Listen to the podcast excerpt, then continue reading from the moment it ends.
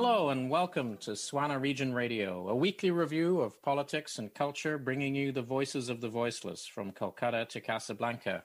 My name's David Lloyd, and I'm a member of the South Asia, West Asia, and Northern Africa, or SWANA Collective, that brings you your weekly half hour of Swana Region Radio. My co hosts today are fellow collective members Nyma Ardalan and Hamoud Salhi. Welcome to the show today, Nyma and Hamoud. In September 2020, we received the devastating news that David Graeber, anarchist and anthropologist and activist, had passed away in his beloved Venice. Graeber was probably best known for two books that have been widely discussed on Pacifica stations and even on some of the mainstream media.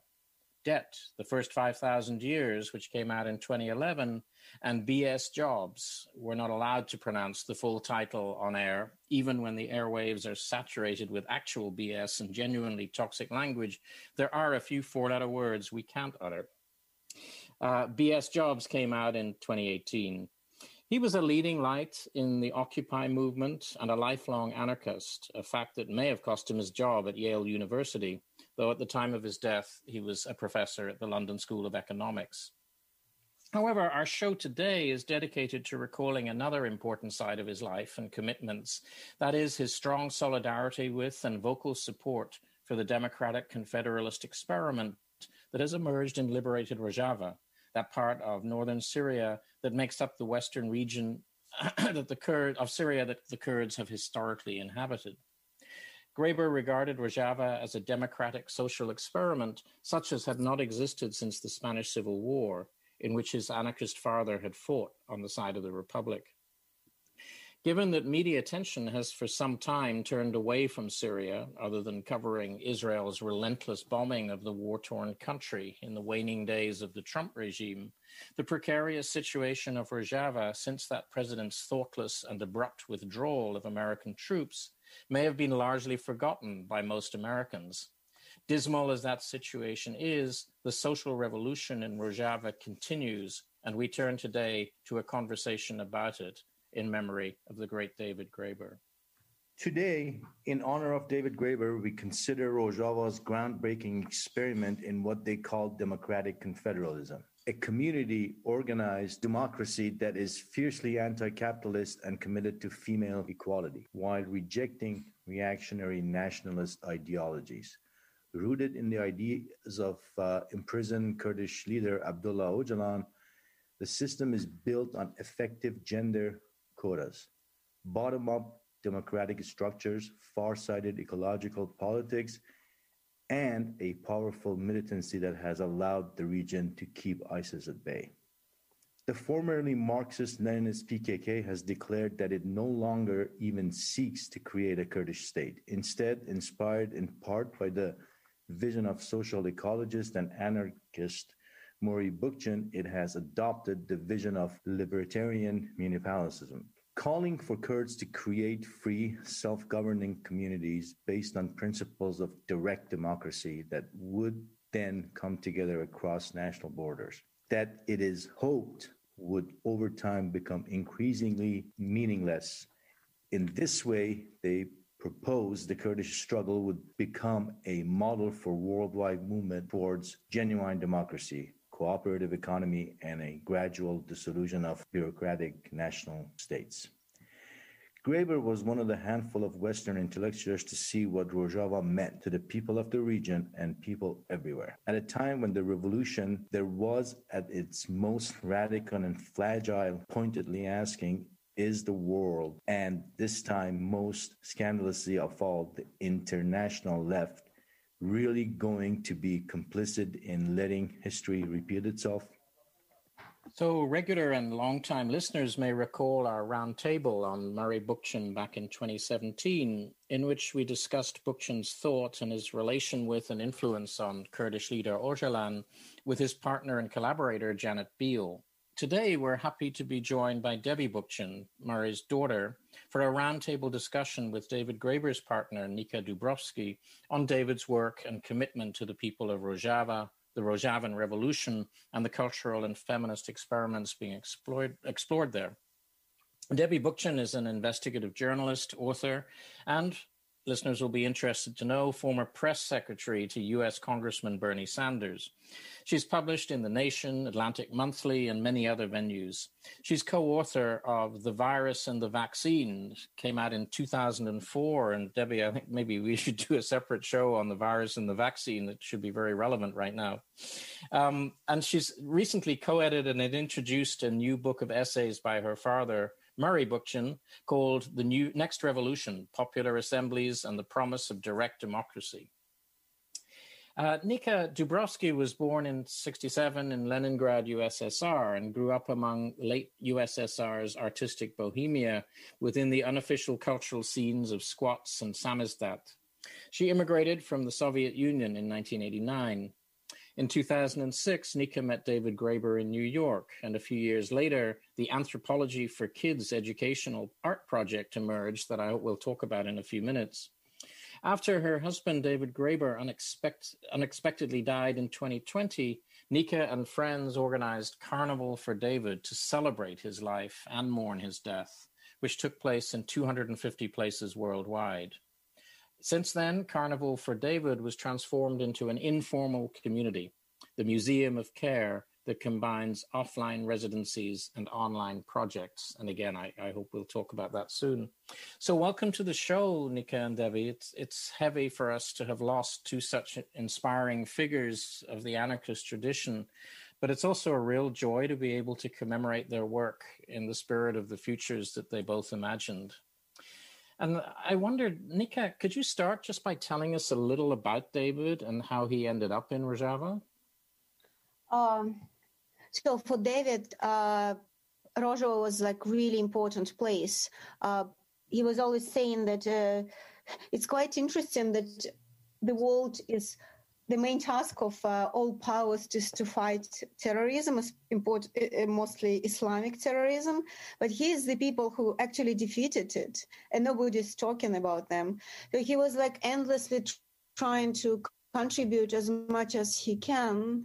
Uh, for example, he he wrote a couple of articles. Actually, he wrote much more, but it was extremely difficult to publish them because uh, it was even comical. So major newspapers will ask him to write about something, but when he would say, "Okay, can I write about Rojava?"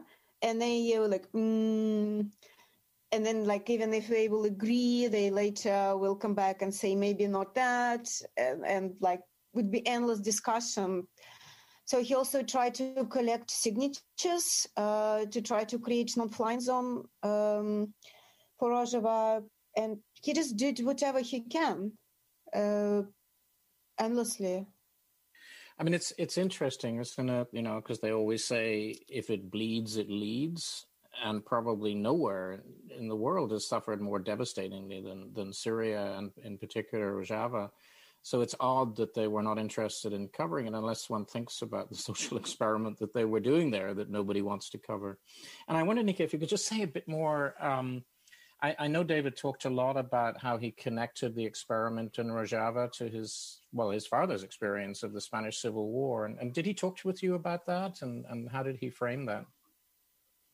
Yeah, of course. Uh, his father was, uh, yeah, was his hero. Like uh, how uh, he, he he, he talked a lot about details of how um, his father went to Rojava, how he ended up being not a soldier but the ambulance driver, and how like hmm. they show uh, in Spain Stalinist movies, and his father was saying, "Oh, okay, this is not the communism I'm actually signed up for." Um, yeah, and Rojava was this for for him uh, the same civil war, Spanish civil war that is happening in our generations. That's why he was going there. Actually, we're supposed to go there together uh, with David, and it didn't mm. happen. But I hope to go to Rojava myself with uh, journalists, and yeah, and also contribute as much as I can. The answer to this question is clearly like he he felt like his uh, in his time this is what he's supposed to do in Rojava so to do exactly the same as his father was doing in Spain. Well, well, Debbie, maybe you can fill us in a little bit of, about the social experiment that's going on there and, and what makes it both revolutionary and feminist. I think that, that will be of real interest to us. Thank you. First of all, thank you also for inviting me to this discussion this morning. It's great to be with you all, and it's great to see Nika again across the ocean.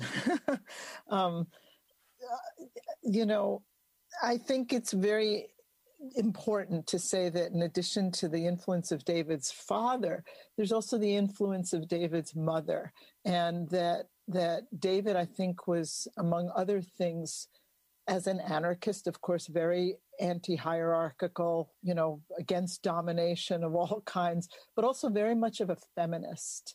And I think that the distinctly feminist aspects of the Rojava revolution especially really really spoke to him in a sort of deep sort of you know empathetic way. So th- that's one of the things that i'd like to talk a little bit about is just how poignant that revolution is from the standpoint of its profoundly feminist aspect and you know a lot of people seem to think sort of think about rojava as something that happened kind of overnight you know the Syrian war began in 2011, and then in 2012, the Kurds began to declare autonomy. But actually, the seeds for this were sown decades before in the form of the Kurdish women's movement, which was especially active in, I mean, in Turkey, as most people, I'm sure your listeners would know, the Kurds are really spread out over four nation states. And especially in Turkey, where um, Abdullah Öcalan had been doing a lot of, uh, was born and did a lot of his writings in Turkish, and where the, uh, you know, PKK is based. So the women's movement there already back in the early 2000s and even before, I mean, really, you can trace it all the way back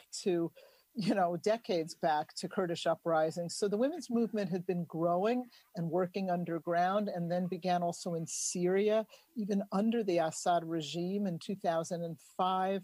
It started organizing its own movements, and many women went to jail. Men, women were tortured. But so, so when the Syrian civil war began, really everything was kind of in place, which is also, I think, something that's of interest. Should be sort of for the left in general you know that you have to do that education that organizing you know that and and wait for the right moment so that they began to um, really be able much more out in the open after the after the autonomy was declared in 2012 to put these women's institutions into place and it's you have to see it in order to believe just how much of a, a, feminist society Rojava really is. I mean, women are not only are they make up 40% of every representational body and are they co-chairs at every level of government but also the umbrella women's organization Kongra Star um, is sort of reaches into every aspect of civil society. So there are educational platforms. They go into communities and villages.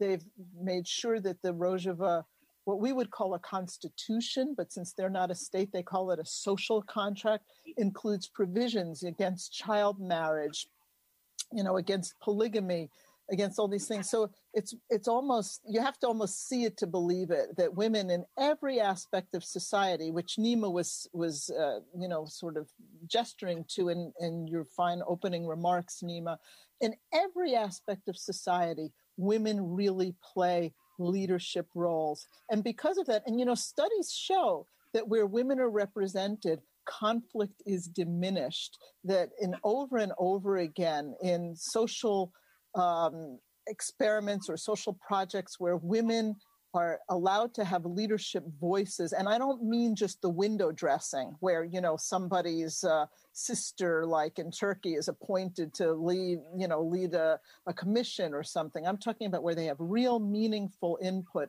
and are represented at at least 35% in every legislative body uh, that those things have a huge impact on women's lives in terms of, and not only on women's lives, in terms of reducing domestic violence and in, in terms of uh, parity and economic equality, but also overall for society in general, for men and women and children, of making society a better, stronger, and healthier place. So I think that was very significant for David personally, and it's also very, been a very, very important part of the Rojava project. Well, let, let me ask this question of uh, probably Nika, uh, both of you. What do you uh, attribute uh, media non-coverage or disinterest in Rojava? I mean, either one of you can answer that probably. Or is it the disingenuous uh, interest that they had? I can't speak about Guardian uh, because David tried to publish in Guardian several times, and I think he published once. Uh, so one of the things was that it's a lot of uh, Turkish uh, people working in uh, in certain places, and they will just start from um, you know fact checking, and it will slow up the process of publication and then uh, and then they will complain and then will be that and then there will be this. So it's not like a, a soviet style censorship when you cannot publish anything but um, it's just a bizarre politics of uh, contemporary media that david was uh, very angry about. For a while on his twitter was uh, the pin post was uh, against Guardian, and uh, yeah, he was very strongly. Um, very strongly convinced that the only way to go is to create your own media. You know, I, I would add, I think that's absolutely true, of course. Um, and as Nika David's experience with The Guardian was very difficult and fraught. And, and, and you know, but but I also would say, just in, in general, and in terms of the bigger picture, um, that I think that you know in general as as you know very well and i'm sure the listeners of this program know any conflict that is deemed outside the first world so called or the global north is often underrepresented, terribly so. I think the politics of Rojava, people love to glorify the female fighters, and there's all those photos, and they love talking about how they vanquished ISIS, but there's much less attention because of the, you know, so, whether you want to call them socialist type or anarchist type um, politics of Rojava that there's much less attention, therefore, um, in the in Western media because people are happy to talk about what the fighters are fighting against, but not so much what they're fighting for. Uh, even though their grassroots democracy there is something that should absolutely speak to Americans. We have a long history of grassroots democracy in this country, town meetings, and you know that dates back to the Revolutionary War but also I would say, you know, and and and here I think um, this is something that the American left needs to think about that there really has been a growing isolationism in this country. You know, uh, Trump was kind of the worst avatar of that, but there are even you know people within the American left who would never say things like America first, but who have um, to some extent diminished the traditional internationalist attitude of, of left politics. And while it's understandable that right now we're, there's a huge domestic crisis, people are going hungry, you know, one in five children doesn't have food to eat in the morning. Um, but in this country, which is absolutely shameful, it has also, I think, to some extent, um, diminished, you know, the, the sufficient interest in what's going on abroad. And also, there's the whole, you know, this is another question altogether, which you could have a whole show on, but the whole question of sort of anti imperialism. And there is often a, a knee jerk attitude that any um, involvement that the United States has in a country outside the US borders has to automatically be bad and that therefore you know that that we have to withdraw all our troops we have to completely get out of any kind of relationship that we have with a place like Syria. And this, I think, has been very unfortunate because, as, as I'm sure most of you know, you know, it was very much the fact that the small number of troops who were present in Syria being withdrawn has led to the invasion of another imperialist power, Turkey, which really now threatens the entire Rojava project, a project which is frankly very precious and so extraordinary. I mean, outside of Chiapas, it's hard to see anything like this going on, you know, in many other parts of the world. So um, I think that's been part of the issue too for why it's been ignored. Well, I think you know one of the reasons we keep coming back to Rojava on this show is is exactly what you're mentioning that that um, that dimension of internationalism has been very lacking and of late, as you say, partly because of the problems here. And I, I remember the African American intellectual Fred Moten saying, you know, thanking the Palestinians for reawakening the internationalism of the Black radical tradition. And in a certain sense, uh, Rojava yes. has, has a similar standing. I did wonder if, if either of you could, could explain a little bit more this term we have been using, democratic confederalism or democratic municipalism, and, and the context in which that emerged, and also perhaps its its relationship to Öcalan's and or the PKK in general's uh, initial Marxist-Leninist framework for, for thinking politics. And perhaps Nyma, you want to jump in here too, our historian of the Kurdish struggle. Well, if if I could just uh, start off, the one thing that uh, Öcalan, I want to mention this. I mean, I, we are all aware of it, but he has been in solitary confinement in an island since 1999. Next month, it will be 22 years. So that's unprecedented. I did a little bit of uh, looking into it, and as the world's respect for Nelson Mandela, but he did not spend that much, that many years in solitary confinement. And he is known for being the longest, uh, you know, the most famous political prisoner that we know of this, uh, you know, last century and this this century. But uh, the fact that PKK has made changes to its policies, it doesn't mean that they have reversed course. But what happened? I, I want to ask both Nika and uh, Debbie about this. Uh, this democratic confederalism is it a combined work, and whose brainchild was it? If you can, if you can ask that. Well, um, I, I would say I can just give you a little bit of background. My father, for many years, was trying to answer the question, which he was posed. I remember this. Unfortunately, it betrays my age, but as early as you know the late 1960s and early 70s, by by people wherever he would go during that very momentous era of you know of of anti-war and everything, and and also sort of a new counterculture.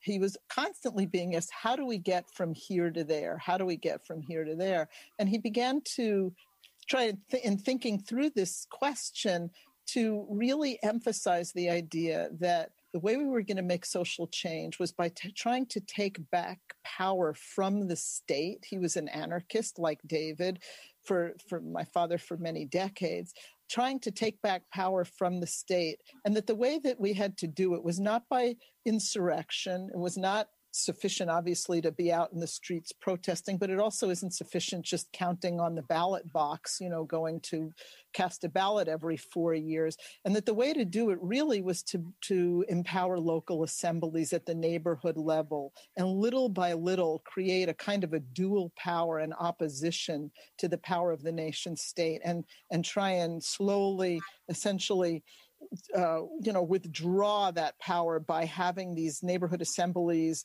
that would confederate into larger regional assemblies and and you know make decisions on regional level by sending delegates which is very different from representational politics. It's not just about voting for a candidate who decides to be a candidate but it's rather that the assembly chooses a delegate who really um, can only make decisions based on what the assembly wants and who constantly returns. So there's a kind of a dialectic between the very most local assemblies and then the re, the regional assemblies, a discussion back and forth, and that that was really the best way to to try and ultimately usurp the power of the nation state, and that these you know assemblies would be made of neighbors and of people who were in the best position to steward their communities. And i think that and he called this this idea libertarian municipalism. Um, he also sometimes called referred to it as communalism, and I think that this idea that, as, as many people know, you know, when Öcalan was imprisoned in 1999 and he had to prepare his own defense, um, he he was allowed to have access to a lot of books in preparation and he read my father's sort of magnum opus the ecology of freedom and that spoke to him. He read my father's book on cities um, which you know it's urbanization to cities it's called but that really sort of tries to outline a lot of these ideas even more specifically in other books. And of course he was also influenced by many many other thinkers you know uh, wallerstein and many other many other people. Um, so in that he he kind of in that moment recognized that that and and also when as a result of you know what was going on with the fall of the Soviet Union that these movements nationalistic movements in the past had been unsuccessful because they didn't deal with the question of the state. And it was in that moment i think that he just you know he thought and decided that it was better to try to empower people to try and not call for a separate Kurdish state, which ran the risk of of basically you know of what happened in the Soviet Union and has happened in other nationalist movements of uh, essentially consolidating power, perhaps a power that was a little bit kinder towards every you know average people, but that it is much more important to empower people themselves and that this mm, this idea really spoke to him so i mean and he calls it democratic confederalism which i think is actually lovely because he's kind of in a way expanded both in, in the way the term speaks to people and has taken these ideas and adapted them for the Kurdish people and expanded on them and elaborated on them. And so that's kind of how it comes together and it is ultimately a rejection of what was had been up until then a much more traditional marxist leninist approach to social change and it represents a, a, a really a new i would say like a, a, sort of a third way forward and that makes it very exciting i think and i think that's why it spoke so much to david as well now nika uh, your your take on uh, what David saw in democratic confederalism, if you don't mind. Yeah, David was uh, quoting, David would tell me whom. He was always saying that, you know, the people just realize that uh, uh, it doesn't matter which language uh, the police speak when they torture you. So we don't want to create our own state to be tortured by the secret police uh, in Kurdish. So yeah, it was so obvious. I think everything about Rojava, in a way, uh, as David was saying, from its explicit feminism to empowering people to be basically being this totally successful democratic anarchist experiment was uh, so he was just in love with that. And I also want to add uh, to probably explanation why it was such difficult to publish anything about Rojava it's because it's actually one of the longest successful experiment because it exists for like how many eight years now? Uh, and uh, they exist under attack under like horrible military attack and still uh, when david came to rojava people and still uh, when david came to rojava people were saying to him like okay we don't have this and that but at least we're free so it, people people there who is living there, they um, they clearly embrace what is going on. And by the way, I think it's really important to, to you know, to emphasize just how much um, danger that project is in right now because of the as as I'm again I'm sure you know many of your listeners already know Turkey invaded Afrin in in uh, January of 2018. So actually, the on the 20th, when a lot of us were celebrating the departure of Donald Trump, that marked the three-year anniversary, and the litany of destruction that Turkey has left behind and that these Turkish backed jihadist militias have engaged in. Afrin, in case people don't know, is sort of one of the larger areas of Rojava. It was one of the th- uh, three original cantons. Now there's about, you would say, seven regions. So, but it was an area of about a million people, and and it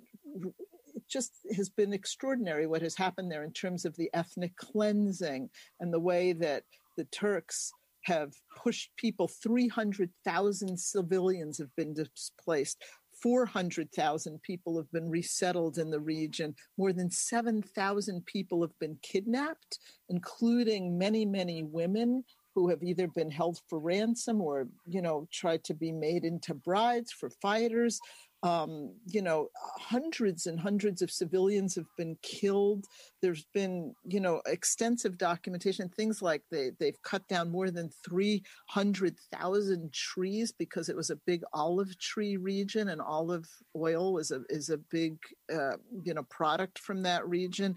Um, and then Turkey, of course, again went into um, this another sort of section of Rojava, again with Trump's tacit approval, and is now continuously basically shelling areas, cutting off water supply. You know, supposedly there's a there's a uh, agreement that was signed that was supposed to lead to a ceasefire, but Turkey does not abide by it. Russia does not enforce it. So the region is is under terrible duress. There's you know the Al Hol uh, refugee camp that has more than 60,000 people still living there. It's and NGOs can't go in and help them because it's basically an active war zone. It's been, you know, a, an extraordinary level of hardship that the people there have faced, and and something that you know people would really, I think, do well to um, do whatever they can in the way of supporting them. I mean, I think right now that is going to amount to uh, you know, trying to put pressure, frankly, on the Biden administration to uh, push forward for Turkey to, to enter into some kind of final resolution with its own Kur- Kurdish population, you know, so that this idea of the Kurds being terrorists can finally be abandoned and the people of Syria can be left alone to live in peace. I wonder if I could ask, uh, since I think it's, a, uh, it's the proper time, we have a new administration. We know that uh, Biden, and uh, when he was vice president under Obama, he was one of the, those advo- who advocated for uh, the partition of Iraq. So, uh, do you see a scenario where he will push for that idea in Syria? Connected to that is that is the idea of building alliances with other groups I wonder if you could sort of uh, shed some light on that on that uh, front. Well, I mean, I I I wish I could predict exactly what Biden will do.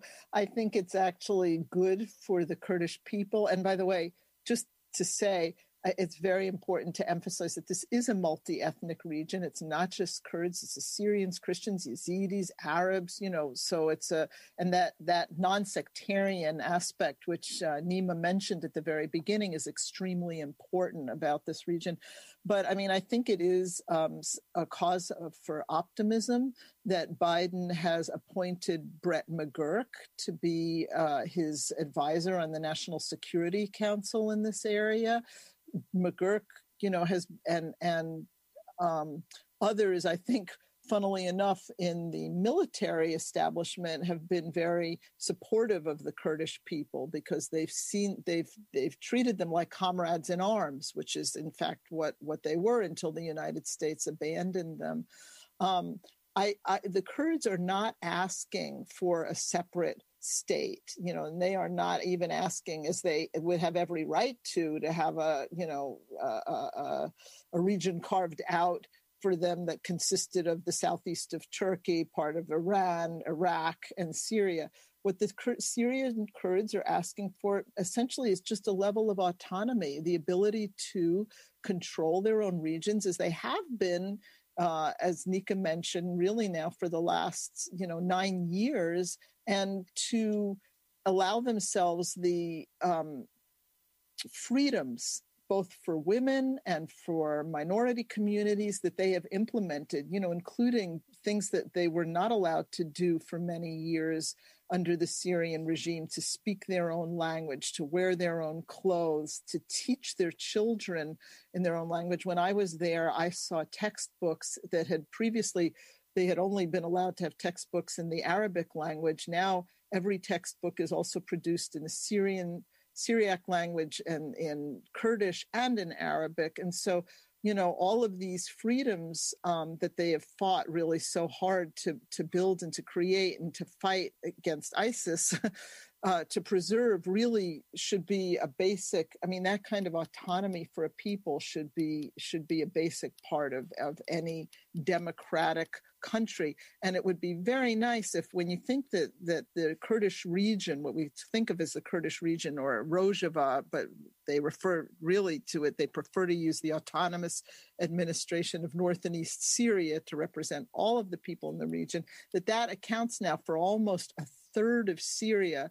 That if nothing else, the Biden administration should absolutely insist that the Kurds have a place at the at any peace negotiations. Um, as you know, you know there had been peace negotiations in Geneva. The Kurds were completely um, omitted from those. Uh, they certainly need a place in those peace negotiations on the future of Syria. And really, it would be nice if the Biden administration would acknowledge that what they have done in the autonomous administration of North and East Syria really provides a model for the whole country, which is to empower the people at the local level and allow them to, to, to live in peace, to make decisions about their communities, to confederate. And that's what they would like to see is basically a federated Syria in which their region, you know, has a, has has autonomy and I just wanted to pick up on something, Debbie, that you mentioned there, which is um, the importance of all that's going on in Rojava in relation to the kind of military presence of the U.S. And take it to something that, that Nika, you write about in in relation to the Museum of Care that came out of the Carnival for David and also out of your engagement with Rojava.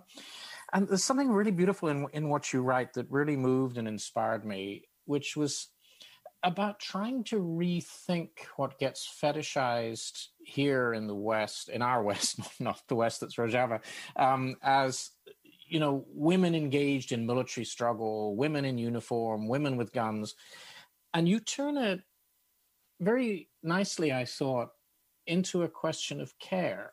Because as you point out, this is not actually about offensive territorial warfare, but about defense. And I'd love you to say more about that because I think it, it goes to what's so deeply feminist about this revolution, the way you express it as as a revolution about care and how that challenges a whole lot of masculinist ideas, not only about militarism, but also about production, production, production. And so so so please tell tell us more about the Museum of Care and how it relates to um, the feminist project in Rojava. Yeah, maybe Debbie first uh, will uh, will say about uh, yeah, like this feminist fighters, which is uh, very different from from fighters in other part of the world and def- defense as a right. I, can just briefly say that the you know it's it's uh, no accident that they call themselves defense units. They don't refer to it as an army the way we do because they are not about trying to take over territory. And in a funny way, the United States also set them up sort of badly by pushing them on to Raqqa, to areas that had not been traditionally Kurdish areas, but that they needed, of course, to rout ISIS from. As, as, most people know, the Kurds were the only reliable ground forces in the fight against ISIS. So, um, you know, and then abandoned them. And then the United States, after doing that, essentially, you know, turned their back on them. But I think that it's important we said at the beginning you know to talk about what they are fighting for not just who they are fighting against. And in that sense i think that this museum of care idea really does speak to the values that the that the Kurdish people have, and that I think, you know, that David's shared very strongly these values of uh, the, the importance of people having spaces in which they can have social relations that are kind of built on a new foundation, on a non hierarchical foundation, non patriarchal foundation, relations that and you know that aren't built on domination and i think it's been especially sort of wonderful that one of the ways that nika is carrying forward david's legacy is by creating this space that or continuing a project that they had begun together to create these spaces. And nika you're the best person to to talk about what you have in mind there. Yeah i would just say that david's one of the david's ideas was just general, not for everybody, a proposal to replace production and consumption with freedom and care. And uh, in this case, it's very important that this care and freedom is coming together. So, because prisons are also places that care for people, because they provide us provide unfortunate people who is there with shelter and food, but they don't provide with freedom. And uh, for for Rojava, that's uh, clearly they they they just so successfully, you know, have an army that protecting them and protecting everybody in the world and from the, the, because they did defeat the Islamic State, and in the same time, the people inside of Rojava is still report that they like they are living in a free space. So this museum of care originally uh, was, I think, year, year ago uh, was a bunch of conversation with different people um, and with David, of course, and uh, it's come from our essay called Senade Art World that we wrote with David for e-flux. And so the idea was that um, museums, uh, as we know them in West, not in Rojava West, as in our like uh, colonial West, is uh, contemporary churches that produce values and the values that they produce is um, this uh, artifacts of uh, total uh, icons. And so we started to think about Leonardo da Vinci Mona Lisa, that is uh, drawn once, but then many, many hundreds years, people cared about that and they redraw it and commented on this and uh, keep reposting that. And most of these people were women. It's like if you think about who is teachers, who is museum guards, uh, and so on and so forth, most of them are women. So we were thinking about replacement of this church of value creation with some place that will care about creating a relationship between people and maintain them. And um, yeah, so that was an original idea. And it was a wonderful conversation with uh, uh, Savinas from Rojava Video Commune, uh, who totally struck me with uh, so different experience of how to be an artist. Uh, like how I experience of being an artist in the West with this total fundraising and trying to navigate, and uh, they're doing that in the Rojava that is in war when they just said yes, we had an idea to make a movie and we talk about uh, with our like friends and neighbors, and they helped us. So they can't fundraise, so they don't fundraise. They just do things that uh, make sense for, for everybody if they can. In a time like this of such crisis, why do you think culture is such an important domain for people in Rojava? Can, can I just link to that, uh, expand a little bit on that? And, and I keep thinking from when uh, Debbie brought the idea of uh, the narrative. Uh, and Nyma and I, we talk a lot about minorities, especially the Berbers in Algeria uh, also the women. Uh, when you read the work of Frantz Fanon and others, uh, there was high optimism that after the revolution, uh, the women uh, will be equal, that men will accept them because of the idea that they contributed to the, to the revolution and they were instrumental in the independence. Nobody denied that.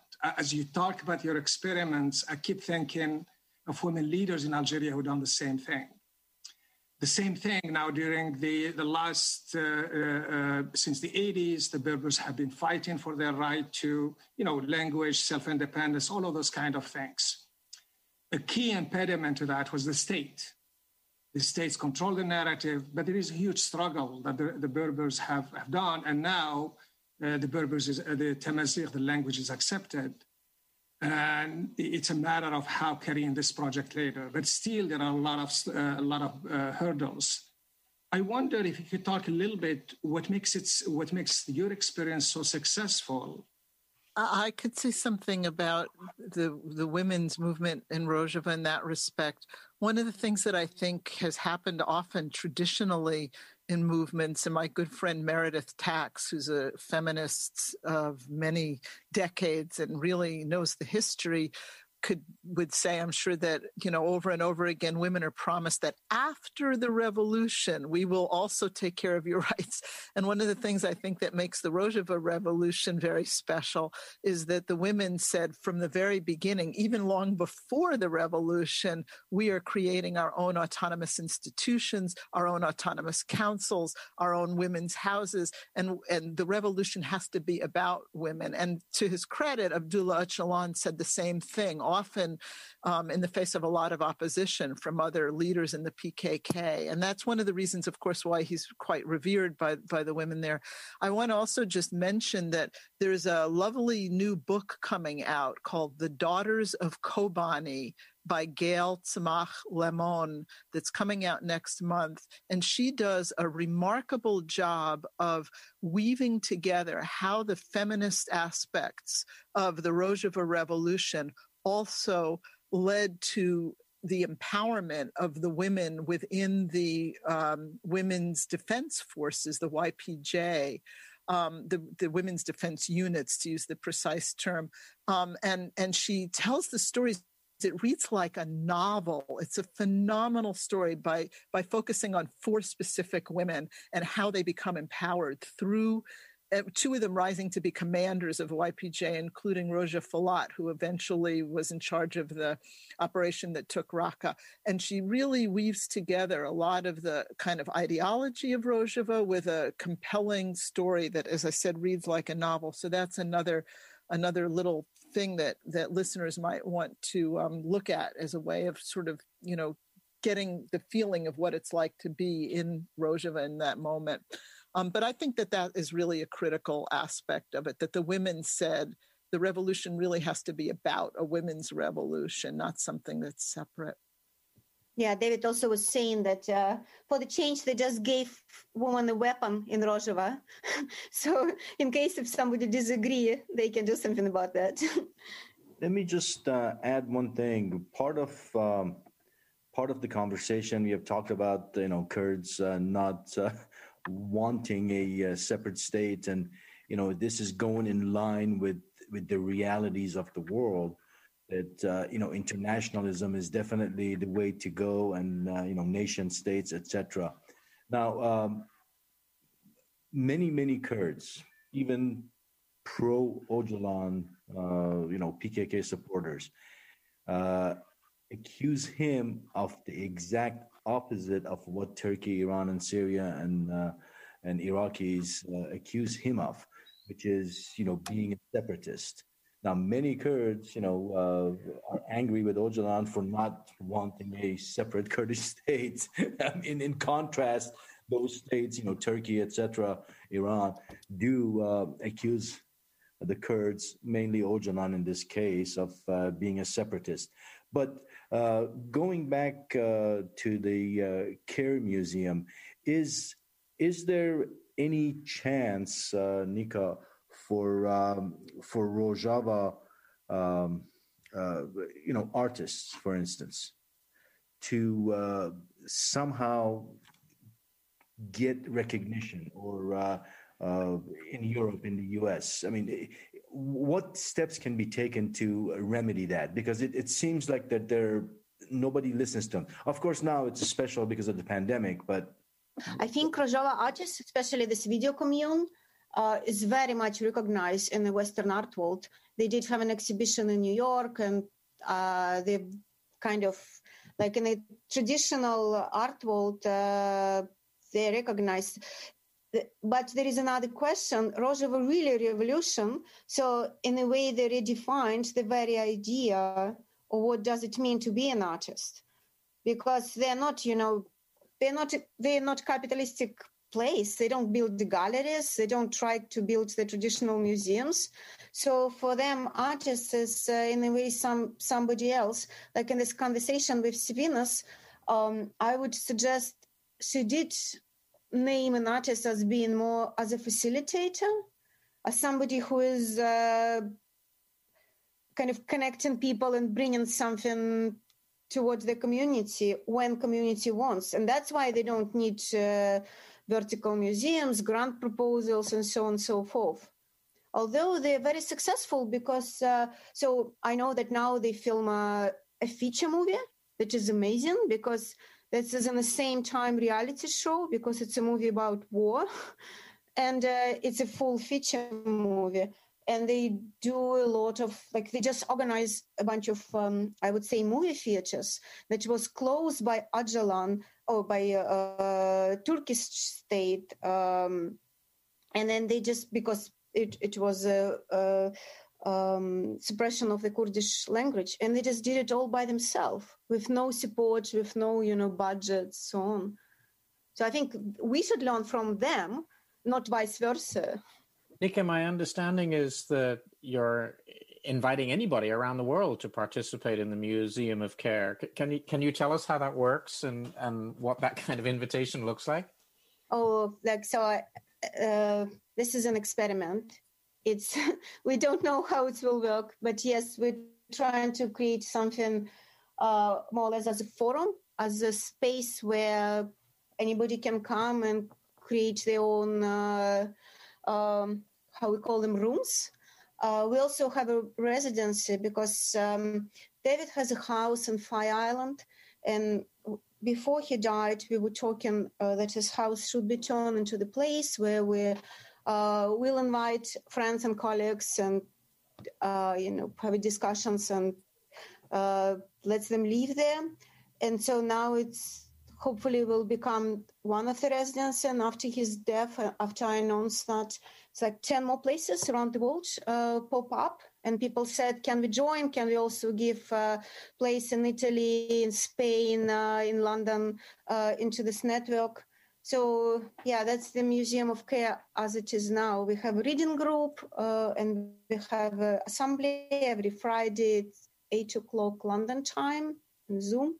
And and when covid will finish we will have these offline residences that sounds really exciting, and we'll we'll link um, to to the uh, page for the Carnival for David and for the Museum of Care, and and get it out on our social media so listeners can can check this out. Um, this is a really exciting project, and um, we have uh, only a little while left on the show, and I, I, just wanted to to ask Nika and Debbie about something that David was not preoccupied with, but but interested in which is why the mainstream left was so weak and also failing so badly to to project a kind of internationalist perspective on things. And I know we we touched on that briefly during the conversation, but I think I, would love to hear more about his analysis of why that was and how Rojava could play a part in kind of reawakening that internationalism Nika, please feel free to interrupt. Um, I, I feel like I've talked a lot. I mean, I think that um, it would be presumptuous for me to say what was in David's mind, but I think that just, you know, in the course of conversations that he and I had over the years, one of the things that David loved most about sort of the movements of 30, 40 years ago was their utopian aspects. You know, that there was a time in the 60s and 70s when people really felt like we could create a society that could absolutely maximize freedom and creativity on every level and and we've become narrowed understandably by the terrible you know economic suffering that we've been sort of all put through over the years and the decades and that that has in a certain sense forced us to narrow our focus in many ways to things that certain, you know, that many social democracies in Europe already have, like healthcare, universal healthcare. But for David, what, you know, one of the things that I loved about David was that he had this kind of high utopian idealism. And by the way, and that of course was true of my father as well, who, you know, went even to the last weeks of his life as considered himself a revolutionary and, you know, believed that we could treat, create a society that was truly rational and that really did maximize um, freedom and and and as i said creativity. So i think that that combined with a kind of a lot of confusion on the left about organization has made it difficult for the left to chart a path forward that's efficacious. What i think is exciting is that that's starting to happen more and more now. Organizations like black socialists in america like symbiosis that are focusing on this idea of building dual power, that are focusing on the new municipalist movements that have spread around the world, you know, and obviously they're you know, there's great variations. I mean, it's great that they have a municipalist mayor in Barcelona, Ada Colau, nobody's going to say that that's a revolution but it's a it's a start. And the point is that these things take years to develop. But one of the things that my father and Öcalan and and David certainly all had in common was in their profound belief in education and the importance of reading studying and and, and affinity groups. My father called them affinity groups after Spain. And, and, you know, that's basically what these assemblies are. And so, you know, I think that if they could have one wish, David, my dad, you know, Öcalan in common, it would be that the American left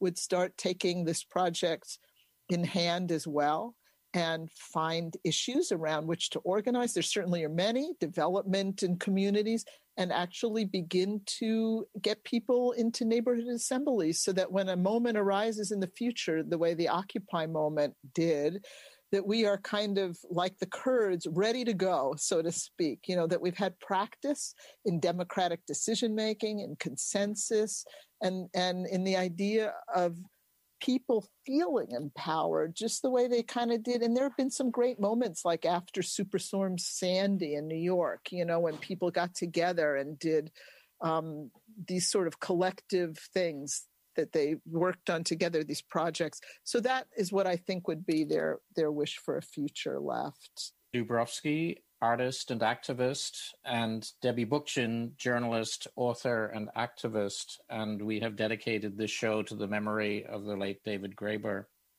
All our shows are available to download at kpfk.org and can be found also as podcasts on Spotify and other platforms. Thanks as always to Ahmad Ibrahim for post production. And thanks too to our sister show, Middle East in Focus, for allowing us to use their regular half hour to produce this tribute to David Graeber. My name is David Lloyd of the South Asia, West Asia, and Northern Africa, or SWANA Collective. And on behalf of my co hosts, Nyma Ardalan and Hamoud Salhi, and all of our collective members, I'd like to wish our listeners a great day.